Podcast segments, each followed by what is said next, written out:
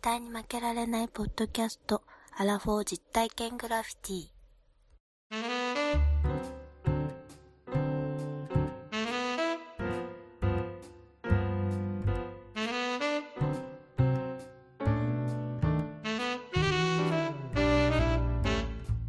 この番組は人生においての遊びをテーマに、負けられないアラフォーの男二人が、井戸端会議的に話をしたり考えたりする実体験型トークバラエティです。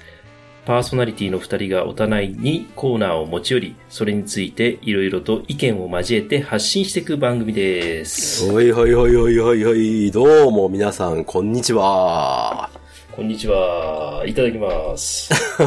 いただいてます。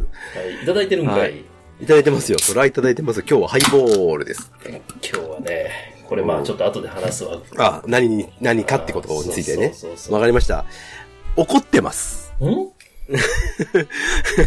またかよ。怒って、もう腹に据えかねてる。あのさ、何に怒ってんだよ。えっ、とさ、日本語でさ、1よりも少ない単位の何割何分何厘っていうやつあるじゃない。あるね。あの何割何分何厘、まあ打率とかでもよく言うけど、うん。何割何分何輪までは大体わかりますよね。うん。その下って知ってます何割何分何輪。輪の下。えー千分の。どう一なんだろう聞いたことはあると思うよ、大体。ここまでは聞いたことある。もうなんですよ。ああ、毛と書いて毛と書いてもうなんですよ。あー体毛のもうね。はいはいはいはい。その下知ってますそんな、だって単位使ったことないもんだって。その下ね、うん。死って言って糸って書くんですよ。ああ、そういうこと糸の方が不定から。毛と糸だったら、糸の方が不定だろっつう話よ。違うよ。だから、ウールと、違う違う違糸う、その系じゃない。だって、だって昔の人が考えた人で、ウールなんてないって、だかだからら。髪の毛って髪の毛、この髪の毛のことこの、う。そう、系でしょうん。髪の毛一本と糸とどっちが太いかって話なんですよ。糸の方が太いだろうが、まあ、糸の方が太いな。毛を編んだものが糸でしょうが、そうだね。そこに俺は腹立ててる んだよ。令和5年だけどさ、変な人だ ね。思ったんだよね。この間調べててさ、うん。なんで調べたかも忘れちゃったけどさ、うん。ふと思ったんだよね。もうの次なんだろうと思ってあ、そうなんだ。毛そう、毛の後、糸なんですよ。ダメでしょそれ。ちょっと変えるべきだと俺は思いますよ。なんか単位も難しいよな。そういうなんかちょっとないの、なんかちょっと、そういうね、嫌な思いをね、して生きてるんです、僕は。すごくストレス、これも。毎日毎日もう、すごい、そのことを思ったらもう1以下の単位のことを考えたらもう寝れないもん、夜も。俺もなんか、あの、車のナビがさ、もうあの、スマホとかタブレットに慣れ慣れてるから、目的地を途中でも近くまで来たから、まあ目的地消去しようとするときに、スマホみたいにさ、こう扱いたいじゃん、あれを。こうしてさ、画面をこう、広げたりさ。あー画面の操作ね、画面を直そうそうそう接、直接手で触って、指でなぞってそって、うそうそう。そうそうそうしたりしたりして目的地消去がなかなか出てこないんだよ、あれ。何なんだよ、あれ。 いや、それ言うと、そうかそれはでも操作に慣れて、慣れてるか慣れてないかだけの話なんじゃないですか。毛と糸と一緒だろうが。要はあれですか、その、画面をちっちゃくしてシュってこう、なんかもう飛ばすみたいな操作でそうそう、そうそう直そう感的に消したいってことね。そういうこと、そういうあこあ、そういう意味ね。わかったわかった。それをわざわざうんわざわざわざなんわざわざかピッピピッピ押してね。と。同じところばっかにあの指紋がいっぱいついてるじゃん。わかるわかる。うん。あとさ、いや、もうちょっと長くなってあれなんだけど、うんカーナビでさ、うん目的地周辺ですので、音声案内終了しますって言うじゃん。うん。目的地周辺で終わるなっつうんだよな。行くまで行けよって。ない、そういうの。な、ゆここで終わりみたいな、ない。まあでもさ、あの、その住宅街の家とかだとでもそうなるよね。うん。いや、だから、ここに行きたいって言ってんのに、うん。隣の家の近くで終わっちゃうわけよ。いや、わかるよ。うんで俺らは何のためにバンチ入れたんだっつう話なんで。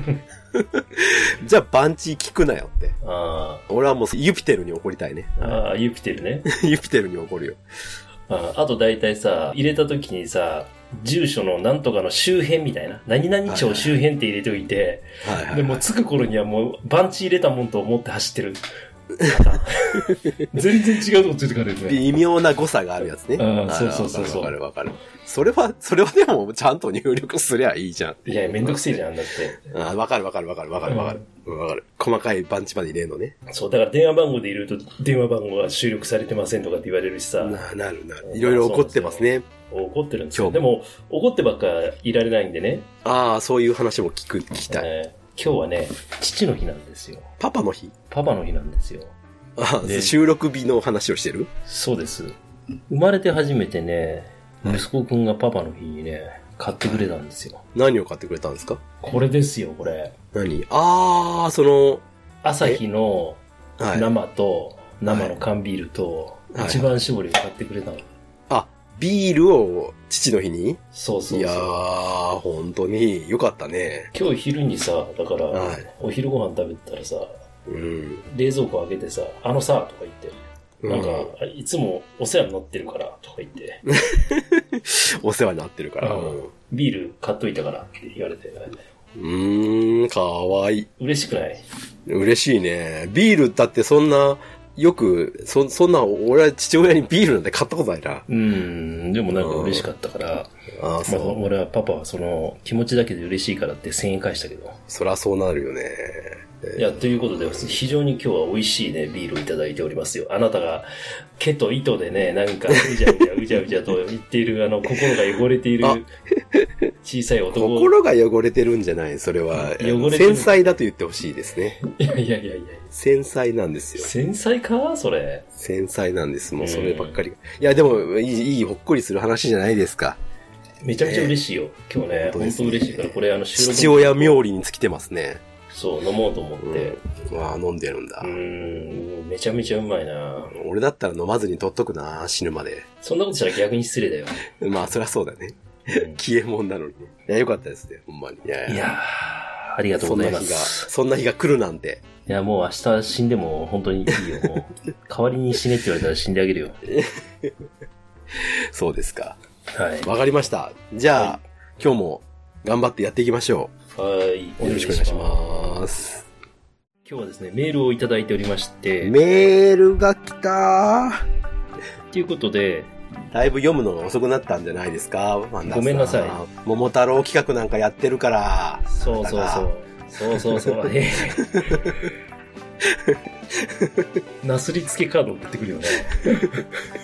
3週もぶち抜きでやるからび。っくりするメぐらいの。ールが読めなくなったでしょそうそうそうそう。いただいたんで、もう拝んで読みましょうよ、じゃじゃあ、えっ、と、まずはですね、あ。はい。やいやいラジオさんから、うまやんさんがメールをいただきました。うまやん。ありがとう。 3月6日。3月6日にいずいぶん前にもらったやつだね。ただいてますけれども、もう大丈夫。賞味期限切れてませんが大丈夫ですかいやー、ついことを言われて、もう、でもね、ちょっとはい読ませていただきますよ。はい。はい。えー、西郷さん、ワンダンさん、サバサバって何ねえ、わかんない。魚のサバですか違う違う違う。 挨拶ですね。挨拶ね。インドからどっかかわかんないけど、うまやんです。これを書いている現在、ようやく冬が終わりそうですが、もう夏ですけど。冬が終わる頃、毎年思うことがあります。それは今年もウィンタースポーツをやらなかったなと、何でもそつなくこなすでおなじみの私ですが、ウィンタースポーツはアイススケート以外やったことがありません。高校の修学旅行は長野県でしたが、驚愕なのに男塾のような校風だったので、登山のみでスキーはなし。あの、先駆け男塾でしょ。いや、ちゃんと拾っときましょう。ええそうね。えー毎年冬に狂ったようにスノボに出かける姉にはこのクソ寒いのにと白い目を向けてきましたもちろんどちらもやればそつなくこなすだろうと思いますスキーは大回転の大会に出場しているイメージは完璧にできてますただこれまで縁がなかったのですさてお二人にもこの年までそういえばやったことがないもの縁がなかったことなどはありますかあれば教えてくださいそれではまた近いうちにサリューっていうことで、はい、サリュー、どうもいやーあの、突っ込みどころが多すぎんねん、このメール。まずさ、ウィンタースポーツをアイススケート以外やったことがないっていうのが、うんアイススケートやったことあるんだっていう のが、まず、なんかすごい。どこで生まれたらそうなるんですかでもアイススケートって結構デートとかでやらなかったないわ、そんなん。アイススケートなんか。どこでやんのやったけどよ、アイススケートって。どこでやるの、アイススケート。スケート場じゃん。ないじゃん、スケート場。ある、スケート場。あるよあるよ。そんな、えーそんなこと言ってたら、フィギュアスケートの選手どこで練習すいるやいや、それはそういうとこでやってるんだ。それはあある、ある、存在するのは知ってるけれど、普段我々が行くような、うんそういうとこにアイススケートってあるんですか、あるある。えどえどここにどこにあんの見たことねえけど、俺。だってアイススケートだってお客さんが入ってくんないと経営してきねえじゃん。いやいやいや、そそれは分かってるよ。分かってるけど、俺が生まれ育ったとこにはないっていう話をしてる。周りにそういうものがなかった。そういうアイススケートができるっていうような場所が。山口にはなかったんじゃないのそうそうそうそう、だから山口にはなかった。だから、馬屋は大阪はあるのかねっていう話大阪あるでしょ、どっかあるんだ。俺見たことねえけどな、スケート。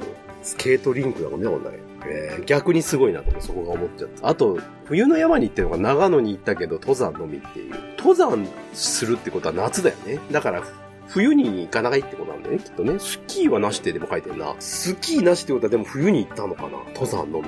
なんか八甲田山大丈夫そんな。なんか死ぬんじゃねえのなんかあの、 雪中行軍みたいなので死ぬんじゃねえか。大丈夫かあれ、六甲山は雪降らないんだっけお子さん降るでしょ降るあ、フランか。フランは。あの、人工スキー場があるよね。人工雪のスキー場がね。六甲ウ山。ィンタースポーツやったことあるのって。あいや、スキーはありますよ。スキーしかないけど、逆に。そつなくこなすって、うまいやん言うてますけど。2回もね、そつなくこなすっていう人はね、絶対こなさないんですよ。結構難しいよな、スキーもな。一緒に行く友達がやれ、やるかどうかですね。自分でさ、いきなりスキー行こうとは思わないじゃん、まず。まあ確かに、あの、ちっちゃい頃に親に連れて行かれるパターン。ああ、まあそのパターンはあるね。でも親がやんない、うちらが親がそんなんやんなかったから、まあほんと友達が高校の時とかにスキー行きたいねとかいう話になっていくぐらいの話で。そうだね。うん、まあほとんどナンパ目的みたいなので言ってましたけど。うん。でも楽しいじゃん、あの、なんか、友達と行って夜どっか雪山泊まってさ、一泊でさ、うん、楽しい滑でってす帰っねて。くる。うん。その楽しげな感じって、正直あんまりなくて、がむしゃらに滑ってくたくたになって、ロッジで寝て、朝起きて、またアホみたいでスキーして終わりっていうパターンが多いですけどね。 大体。なんか、みんなでキャッキャーみたいな、うんそういう浮かれポンチじゃなかったですけど。そうそう。だからこのメールのでもあるじゃん。問いかけはさ、馬やんが縁がなかったのが好きだと。そういうウィンタースポーツはないと。縁がなかったなってのあるよね。縁がなかったっていうと、だから、マリンスポーツは全く縁がなかったですね。私、海の近くで育っておきながら。だから、あれですよ、あの、シュノーケリングって、本当大人になってからしかやったことなかったし、子供の頃は素潜りはやってたけど、そういうマリンスポーツ、ウィンドサーフィンとか、はいはいそれこそ波乗りとかさ、はい。うん。波乗りジョニーとかさ、ああいうのな、なかったね。山口県はジョニーできるいや、知らんね全然興味もなかったからさ。いや、あるんちゃうどっか、その、あると思うよ。あうんの、日本海側とかだったら。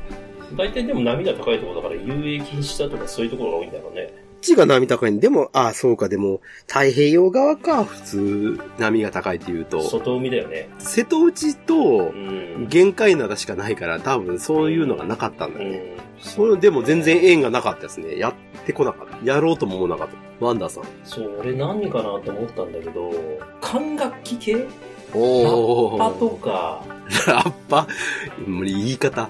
ラッパね。 トロンボーンとかさ、あの、はいサックスとかセックスとかさ、なんかちょっと混ざっ、混ざっちゃって一つの変な。 何砂糖、塩、醤油、さしすせそのな。話サシスだよな。サックス、シックス、ソックス、セックスはやったけど。めっちゃしょう もないなめっちゃしょうもないな。そう、いいですよ。はい。そう、そういうの、やっぱ管楽器とかそういうのがなかったってことね。管楽器とか、だからでもさ、大人になってから、やっぱり、道具が高いじゃん。ギターはさ、や、あの、ピンからキリまであるんだと思うよ。まあ、管楽器もピンからキリまであるんだけど、ああ、まあ、まだ、まだ、まずそのハードル高いよね。それっうんて、いきなり。うん。そうそう、だから、部活で入ってなかったら無理じゃないそれ。無理なの。だから家でもさ、そんなラッパなんか吹いてたらさ、うるさくて仕方ないじゃん。 ラまだギターだったらさ、ラッパっていう言い方がもう、しこたまで昭和やけ ど。トランペットのことをラッパって言うんだよ。ああ、いや、言うけどさ。うラッパって、ラッパって言ったらなんかもう音階がドレミしかないやつだからね。ん。ベルボトムのことをさ、フレアパンツって言ったり、ダッパズボンっていうのと一緒じゃん。ああ、まあまあまあ。そそういう、まあ確かにその吹奏楽系とかは入ってなかったからね。そうそうそう。でもやっときゃよかったなと思って楽器はわかるわ。確かに。楽器もね、触らんと。やっぱ家になかったらやんないんじゃないやっぱり。そう、だからずっとバスケットやってたから、まあ、あの時、友達がバスケットじゃなくて、まあ、吹奏楽部とか、そんな軽音とかないからさ、そうんんな田舎にさ、そうすると、管楽器触れるって言ったらそこら辺じゃん。うん、まあね。軽音なんていう言葉がなかったような気がするけど。あったかなないよね。そんな都会のちょっと、なんかちょっと洒落たさ、うん。ね、あの街中の高校生しかそんなんやってないんじゃないやっぱ環境によるんじゃないやっぱ環境だよね。周りに、やっぱアイススケートもやっぱそうやし、うん周りにあるかないかですよね。やれる環境。だから、うちの近くにボーリング場があったのよ。だから俺は小学校の時からボーリング通ってたからね。あやっぱりそうか。母親もやってたしね。だだから、スコアつけたもんだ。自分あの、手書きのスコア。だからやっぱそういう環境ですよ。あるかないか。そういったらその最寄りの駅まで歩いて帰るときに、途中にあの、そのヒップホップダンスみたいな、かっこいいね。うん、ダンスやっているスタジオみたいなところがあって、これもちょうどコロ,、えーコロナ禍にできたんだよね。ねで、名古屋に来た頃はなかったんだけど、でそこになんかみんな髪の毛をこうさ、編み込んだ女の子たちがさ、夕方ぐらいになると、うん。で、えちょえ隣にセブンイレブンがあって、はい。あのジュース買ったりしながらダンスしてるんだよね。俺らのところで言うともうアクターズスクール系の子たちなんだけど、うんまあ将来そこからなんか有名なダンサーが生まれてきたりとかって、そういうのって絶対やっぱ最後さん言ったように、うん周りにその環境がないとないからさ。いや、そうそうですよね。いや、そういうなんか、子供の時から行けるスクールみたいなのがあったら、ワンダーさんも、とかも僕らもそうかもしれないけど、沖縄とかにいたらアクターズスクール行ってたかもしれない。言ってたかからだらったよ。もうね周りにな、安室奈美恵とさ、うんそうそうそう 一緒のさ、スーパーモンキーズ入ってたかもしれないわけよ。ねいや、だから結局そういうこと、そういうことなんですよ。だから、そうだよ。あの、そうそう、だから、馬やんがスキー行ってないのは、冬は雪が なかかったからだよ、その周り。った。雪がなかったのか、うんね、行く環境がなかったのかよくわからないですけど。だからまあ、俺のあの周りにはそろばんしかなかったからそろばん塾行ったんだよ。うんそろばん塾は俺も行ったう。んうん毎日クク書かされて。まあちょっとそんな話で。いや、ま、馬屋さんありがとうございました。ありがとうございましした。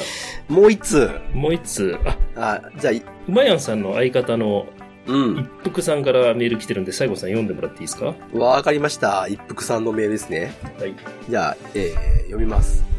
いつも配信楽しく聞いております。久しぶりの名古屋ロケあげあげ、ベロンベロンの伏見商店街は本当にお酒が恋しくなりました。行ってみたいでちゅー。久健さんとおみかんさんのおめでたい話が聞けたのも嬉しかったです。あの日の焼肉と乾杯が懐かしいですね。今の懐かしいですねはあれですよ。トンネルズのあの、やつですからね。雑談ということで、お花見の話題もタイムリーでした。おでんがちょ正解でしょう、きっと。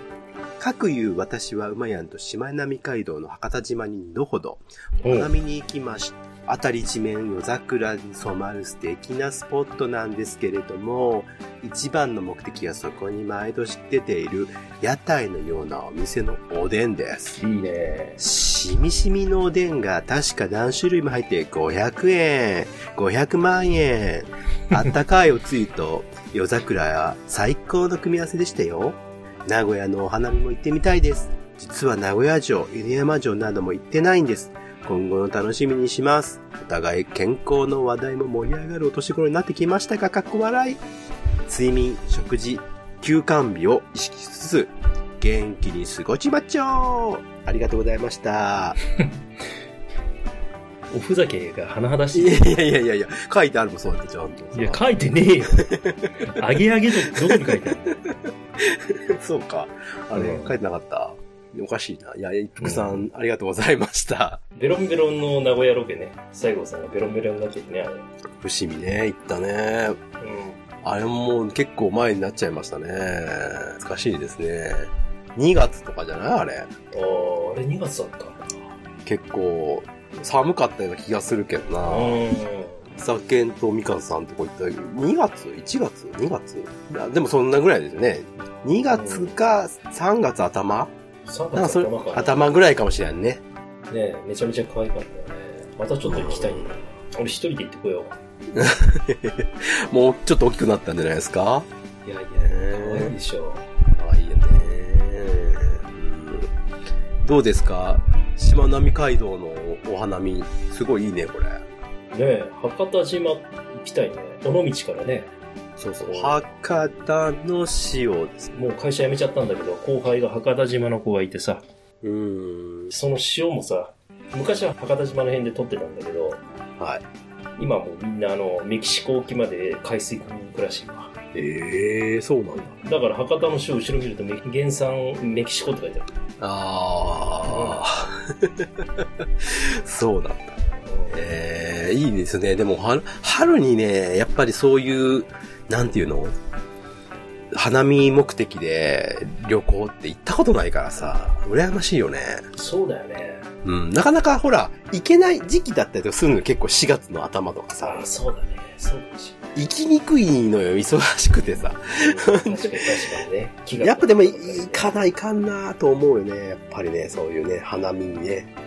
よその地域にね。うんやっぱり、海が近いところの、その桜ってあんまり見に行ったことないな。でもやっぱ山桜もね、ああ、かもしんないですね。まあ、名古屋城、犬山城も行ってないんです。意外ですね。なんか行ってそうな感じだけど。ねえ、犬山城はとてもいいでしょう。いいですよ、犬山城。めっちゃいいよ。行った方がいいです。おとつい犬山行ったけど、私。うーん。あの、やっぱ川沿いのね、あの感じがいいですね。うん犬山のあの、城が川のところにこうあるっていうね。うん。あの、そうそうそう、木曽川の沿いにね、もう木曽川を越えたら沿いにねうん岐阜県なんだけど、そういえば日本モンキーセンターってのがあって、犬山なのにそうそうそう、あもうすうん犬猿の中なんで、うんどうかが知らないんだけど、昔からまあ、あの、あるんだけれど、は太陽の塔があるんだい。ええ若い太陽の塔って言って、岡本太郎の、あの、え万博公園あるでしょ、吹田の。はいはいはあれの前に、一番最初の太陽の塔があって、い。ええそうなんだ。若い太陽の塔ええそれ全然有名じゃないですね。うん、あんま聞いたことないんだけど、でも犬山城の近く行くと見えるよ。バッとあるんだ。うんええそうなんだ。この間も大阪からお客さんが来てたから、一緒に犬山のうんお客さんのところに行ったんだけど、車で。で、ちょっと時間あったから若い太陽のとこえーそ若い太陽の塔で調べたら出てくるんですかあ、出てくると思うよ、若い太陽。えー、知らんかった。はいえー、わかりました。いやー、ありがとうございます、一服さん。本当にね、いつもいつも。そうですよ。また、ね、えー、名古屋にも来ていただければ、いつでも、一服さんの、あのー一人語りの、うん、うんうんあのラジオも面白い、面白いなと思って、うんずっとこう、そうだね。なんか聞いてます。なんう、かん酔いどれ、酔いどれやなと思いながらこううん聞いてます。いいですね。ああいう、こう、一人喋りやってみたいなとうん。思います。あなたでもね、一人喋り結構上手だからね。あのいやいやいやいやいや、やっぱね、夏休みシリーズとか自然にやりたいね、もうちょっとね。えうん、自然にやりたい。はい。あ、そう。まあ、ありがとうございました。また本当に、一夫さん、はい。ね。またお願いしますあのよろしくお願いいたします。はい。いじゃあ、メールは終わりですかはい。ありがとうございます。また、お待ちしております。おま、またメールお願いします。今日はね、で、えっ、と、日本語大好き。語源の旅ということで、これやりたいなと思ってますので、やりましょはい。じゃあ早速本編行きましょう。よろしくう。お願いします。。お願いします。じゃあ今日は日本語大好き語源の旅懐かしいね。やりまーす。久しぶりだね。久しぶりでしょ大好きでね、今日はね、まあ、国語の本をですね、 おう教科書、小学校6年生のですね、おう国語の教科書を購入いたしまして、買わなくてもなったのに。小6なんだけど。それは坊っちゃんのやつを使ったら、いや、さすがに具合悪いんでね、三村図書さんのですね、はいはいはい。これが、僕は本当に小学校で使われているものなのかどうなのかはちょっとわからないんですけれども、うん。多分場所によってるとか違ったりとかすると思うんですけど、まああんまり細かいことは言わずに。はいはい。で、その小学校6年生の国語。はい。我々がさ、小学校6年の時、ちょっとあんま覚えてないんだけど、教科書もだいぶ様変わりをね、どうやらしているようで、そうなんだよ。我々のイメージって言ったらなんか、小説とか、ううん。物語みたいなものがひたすら書いてあって、そうだね。で、それのなんか文法だとか、うん。作者の気持ちとかさ、ああ、そうだね。 なんだよ作者の気持ちって思ったけど、とかさ、そういうのをなんか述べようみたいなうんやつばっかだったような気がするのよ。うん。読解的なやつね。そうそう。ほんで、あと漢字を覚えて、ああ、感じだ漢った字、かな。漢字ドリル。今の小学校6年生はですね、まあ、うん簡単に紹介すると、うん。まあやっぱりちゃんとこう積み重ねていく学習みたいな形になってて、ほう。なんか小学校5年生の時までやったことをもう一回、まあ、きちんと整理立てて、うんうん。小6ではこういうことするっていうのが書いてあって、まあ一つ例を言うと、はいはい。例えば、えっと、何かを提案する文章を考えましょう、みたいな。提案。提案。うん。まあ仕事でも結びつくと思うんですけど、うん。何かをテーマで、一つのテーマに、うんえ3人グループとかで提案をしましょうみたいな形なんだはよいはいね。で、提案の仕方とかいうのが一個あって、うん物事をどういうふうに伝えるか、相は手いに分かりやすく伝えるか、うん。テーマは何か、うん。ポイントを何点か絞って、うん。あまり長くなく、うん。 2つぐらいのポイントで喋るっていうよはいはういな内容のことをみんなでやりましょうみたいな。うん。それを国語でやるんですよ。うん。へえ。すごくんかないグループディスカッション的なやつかな。そうそうそう。だから大体班って言ったらまあ3、4人じゃないですか。うん。で、一班でこうグループで、まあ書いてあるんですけどね。提案するきっかけとなった経験とかを考える。で、現状の問題点を考える。で、具体的な提案内容。うん。うん。で、提案が実現した時の効果。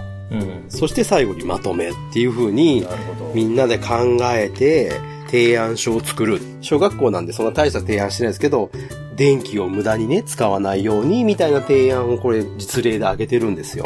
へえすごいねこんなのをですね、話をするみたいな。これ国語かって思うんですけど。我々がやってる仕事に、まあ、あの、繋がってくるよね。そうそう、だからこれが結う局ん、仕事、うん、そうそう、言ってる通り、本当仕事につながるなと思って。うん。っていう、まあそういうようなことが書いてあって面白いんですけど、で、まあ今日ちょっと皆さんと一緒にやっていきたいなと思うのは、まあ読んでて面白いなと思ったのが言葉の変化っていうのがありまして、うん。時代による言葉の違いっていうテーマが一個あったんですよ。おおそれをちょっとやりたいなと。いいじゃないですか。やってもいいですかどうぞどうぞ。いや、やら、やりますよ。やいりやまくいりや、まもすうやらない でください。いやいやいや、じゃあ、いや、やります。やらさせてください。 じゃあ、あの、まあ、書いてあるのをそのまんまちょっと、まあ、読みますとね、うん。まあ、時代による言葉の違いっていうことで、うん。まあ、今から1000年ほど前、まあ、平安時代ですね。うん。平安時代には、まあ、素晴らしいっていうようなことを、まあ、まあ、何かこう褒めたくなるような言葉をですね、気持ちを表す言葉としては、うん。素晴らしいではなくて、めでたしという言葉を使っていたと。えこれが意味がわかんないですよね。ニュアンスが全然違うよね、今と。そうそう。めでたしという言葉を使っていた。で、めでたしは、今で言うとですね、喜ばしいとか、うん。そういう、まあ、思いを込めたうん。意味が強いと。うん。おめでたいっていうことですもんね、だからね。そう簡だ単ね。に言うと。そういう言葉なんだけど、その当時は、めでたしというのは素晴らしいということ。だからこれも時代によって千年経って変わっちゃったうん。ほうほ言葉なんですよ。う。うん。他にもですね、何個かこうあって、うん。かつては、すさまじい。すさまじいね。いはつかないんですけど、すさまじい。凄まじい。うん。うん。これは今の言葉で言うと何ですかすさまじいっていうとなんか、すごいな。もう、最上級みたいな。すげえみたいなね。えーあの、今は、まあ、すさまじいにいがついてですね、程度や勢いがひどくうん激しい。そうそうそうそうそうそいう様をう。うん。形容してるんですけど、その当時のすさまじいは何かというと、う不調和で面白くないってことをすさまじいって言うんですよ。ん。おもんないってことね。おもんな、おもんな、おもんなっていうのをすさまじっていう。 お前おもんなっていう。だから明日から、おもんないやつのことをすさまじって言ってあげた方がいいと思う。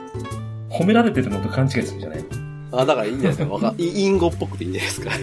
ギャグがもうものすごい面白いと勘違いするんじゃないのそうそう。だからおもんなボーイがいたらですね、すさまじと言ってあげてください。そうすると、こう余計にこう助長すると思うんでね。それともう一つね、哀れなりいう言葉が、まあ昔からあるんですけど、うん。哀れなり。これは、喜びとか、うん。楽しみ、悲しみなどうん。の感情、しみじみと感動することを、哀れなり。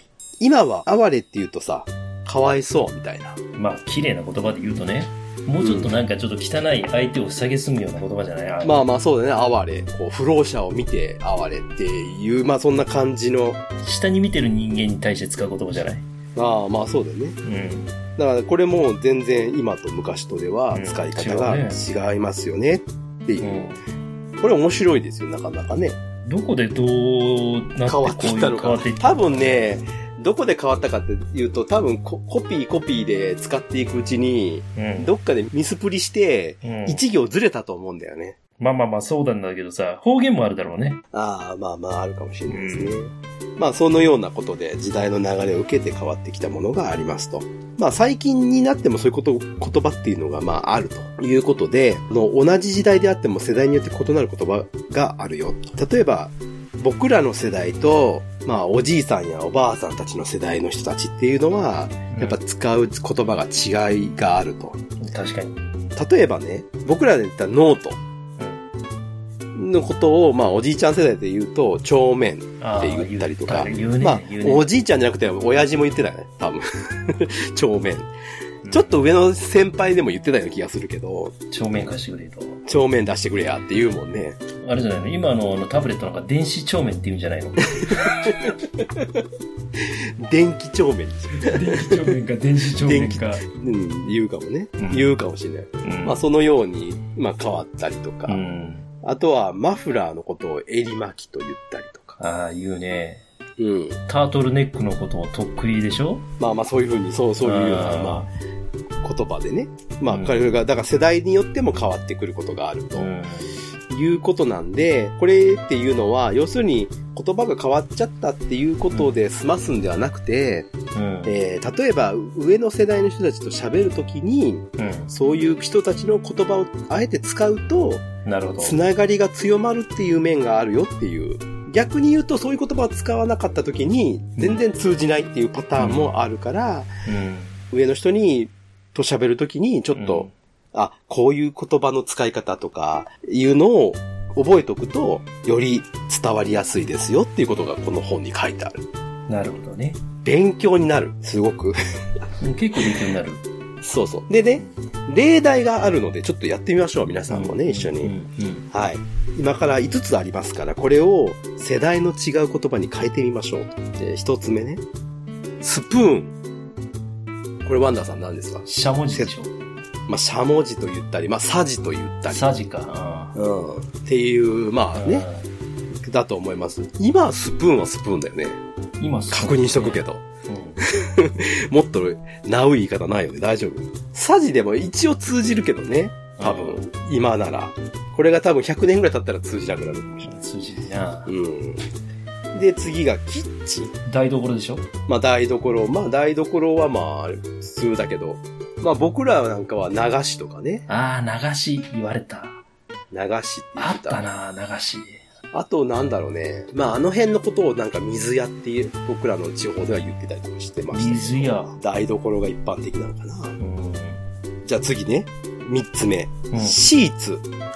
シーツ。布団のシーツ。敷布じゃないそう、敷布ね。うちの母親は敷布って言ってたわ。敷布って言ってた。敷布のことを敷布って言ってたけどね、うちの母親は。 モチーフみたいになってるね。そうそうそうそう。敷布って言ってた。敷布ね。敷布は今の人言わんやろな。敷布と書いて敷布だよね。言わない言わない。うん次は、スーツ。これは背広でしょそうね、背広。背広も言わんようになったよね。背広着てないからね、そもそも。背広ってなんかちょっと本当にダサいよね、なんか今の。ねあれなんで背広なんだろうね。 え。和服と比べてるんでだろうね。背中が広くなってるっていう感じで、肩、肩がこう、なんていうの、怒り、そうだね怒り型になってるから、背広って言うんだろうな。そう言われると、今量販店でスーツセレクトってあるけど、ん 背広選択だよね。せ背広選択。売れねえ、売れねえわ。ねで、最後ね。え。うん。これは冬なんかに着るコート。これはなんていう、古い言葉難でしい言うなと。こう、ね。オーバー、オーバーじゃないな。なんて言うんだろう。いや、オーバーだわ。えオーバーって言うと思う、多分。オーバー。オーバーコートっていうもんね、あれ。これだって漢語でとか和語で呼ぶことが多くあるってこれ教科書に書いてあるからやっぱりもう少しオーバーじゃないいい言葉があるんじゃないまあ、日本語的に言うと街頭ですけど、ああそうだ街頭街頭、外見のと書いて街頭ですけどあね。ーただ街頭、街頭ってもう本当に通じないと思うんですよね。だから、やっぱちょっと古い言い方って言ったらオーバーとかだと思うんですけどね。今だったらなんていうアウターでもコートとはアウターはちょっと違うもんね。コートってだちゃちゃんとやっぱ長さがあってささ、なんていうのロングコートというか、なんていうかな、ああいうイメージだけどね。コートっていうと。昔の言葉って、まあ、結構考えたら出てくると思うんだけど、うちの母親さ、ハンガーのことをエモンかけって言ったよね。ああ言ってた言ってたうん。エモンかけって言ってたわ。エモンかけって形ちょっと違うんだけどね。着物かけるやつだからう。んでもエモンかけって言ってたなあとなんだろうね。ちょっとちゃうかもしれんけど、物自体が変わってるっていうのもあるけど、ブレーカーのことを、電気のブレーカーのことをさ、ヒューズって言ってたよね。まあ昔はヒューズだったんだけどね、本当に。でも今の人ヒューズって言ってもわかんないね。ヒューズが飛んだって言ってたようちの母親。漏電遮断機のことなのねそうそうそうそうそうそう、うだから、いやあの、ブレーカーのことを、一般的にブレーカーのことをヒューズって。まあ、あれは昔のやつはヒューズのね、あの、切れてポツンってこう、飛ぶじゃない。だから本当に旧ヒューズが飛んでたんだけど、まあそのように言葉もね、だんだんとこう、世代が変わっていくと変わりますよと。逆に、だからそういうことを一個思い出した思い出した。何西郷さんのお家って寝るとき昔あのちっちゃい時まあお母さんと一緒に寝てたと思うけどさうん。まあ昔は引き締もだったけどさうちの田舎はさよく寝るときにこう真っ暗にするのかちっちゃいうん。電気に、おー、まあ豆球のこと。やっぱ豆球っていうのなんていうのうちあのクソ田舎だったから小玉って呼んでうん。た小玉うちの嫁さんと結婚してうん。あのなんか嫁さんが言ってたのがうん。小さい電気だから地電気って言ってたのねおー、地電気。地電気はなんか、まあ、町のねお嬢さんのいいとこで育ったそうなんだ。俺はもう、豆球としか言わんかうっちたはな。小玉だったよ小玉小玉ね。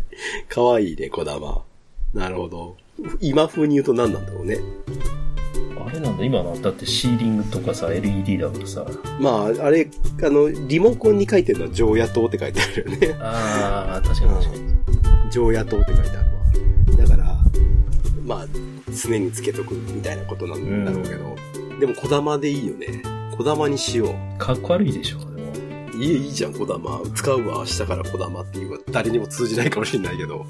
いや今度なんかその、どっかで、なんかもしそういう場面があったらそれ言ってくれ、言ってくださいよ。小玉にしてくれって。でも、大人になって、もうその小玉つけて寝れない体になっちゃってるから、今、真っ暗じゃないああ、もう真っ暗じゃないと。わかるわかる、うん。うん気になっちゃってね。はい。まあじゃあ、締めますと、まあ、時代によって言葉が変わってきてますねっていうことと、まあそういう昔の人が使ってた言葉を使うと、あえて使うと、まあ、便利というか、はいはい、まあ、通じやすい時もありますし、逆に、わからないって言われる時もありますよと。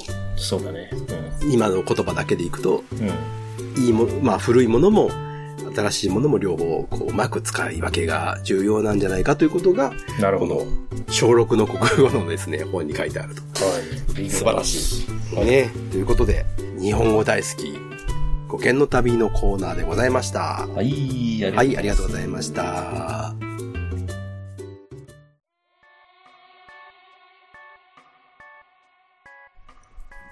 はい。お疲れちゃんでした。どうも。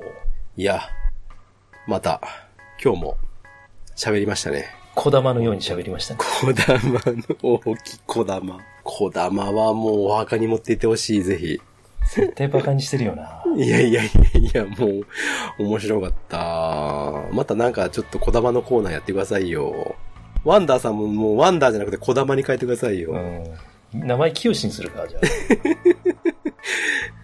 アタック25になっちあ。ゃうう。んアタックチャンもスうい、もう死んでるから、その人。はい。じゃあ、終わっていきましょう。なんか、エンディングですけど、言っとくことありますかたこ焼きパーティーやりたいねって話を前からしてるんだけど、ず全なんかずっくと言ってる気がするけど。言ってるだけで何にもやらないっていうね。そもうう、ねうちの番組の悪いやつなんですけど。やるやる詐欺。まあ、やりたいですね。ちょっと、涼しくなってからやろうよ。そうだね。うん。今は暑いからさ。うん。じゃあ、冬だね。いい時期にやらないと。 うん。冬って、また極端やな。うん。考えましょうよ。ぜひね。うんいいんじゃないですか。本当に。ほんま、まあ、マジでややりましょう。やるん、やるんだったらやりましょう。タコパーも小玉でやりましょうね。 ちっちゃいたこ焼きで。う ん。もうそれ以上言ったらカーフキックするよ。やってください。首が折れるんでやめてください。わかりました。終わりましょう、小玉さいやいやいや、清だよ。清じゃねえわ。ん。はい。じゃあ、メールアドレスをいつものごとくお願いします。はい。我々の番組のメールアドレスは、負けられないぜ、アットマーク、gmail.com、負けられないぜ、アットマーク、gmail.com です。ツイッターは、ハッシュタグ、ひらがなで絶負けで、えーつぶやいていただければと思います。えーいろいろ感想もいただけますと、我々の方のテンションも上がりますので、ぜひとも、お便り、つぶやき、お待ちしております。お待ちしております。よろしくお願いします。そうですね。はい。じゃあ、は終わりましょうか。いじゃあ、あのーね本日のお相手は、ワンダーと、西郷さんでした。でした。ああ、負けられないぜ。絶対に、諦めきれないのアホやから、しめ。しめ、ししめ。まった。ありがとうございました、小玉さん。次の回までこだま持ち越すなよ。小玉ですからね。行って帰ってきますからね。ひどいね。ありがとうございました。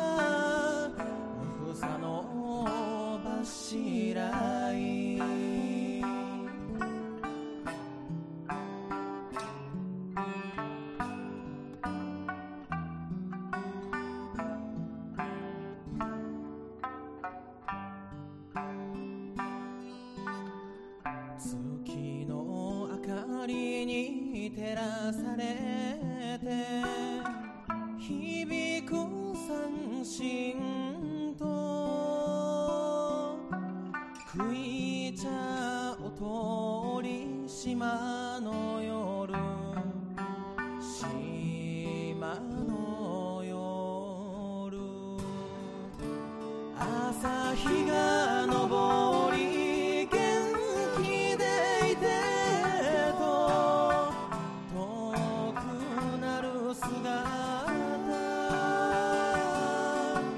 手を振るおばあのあの笑顔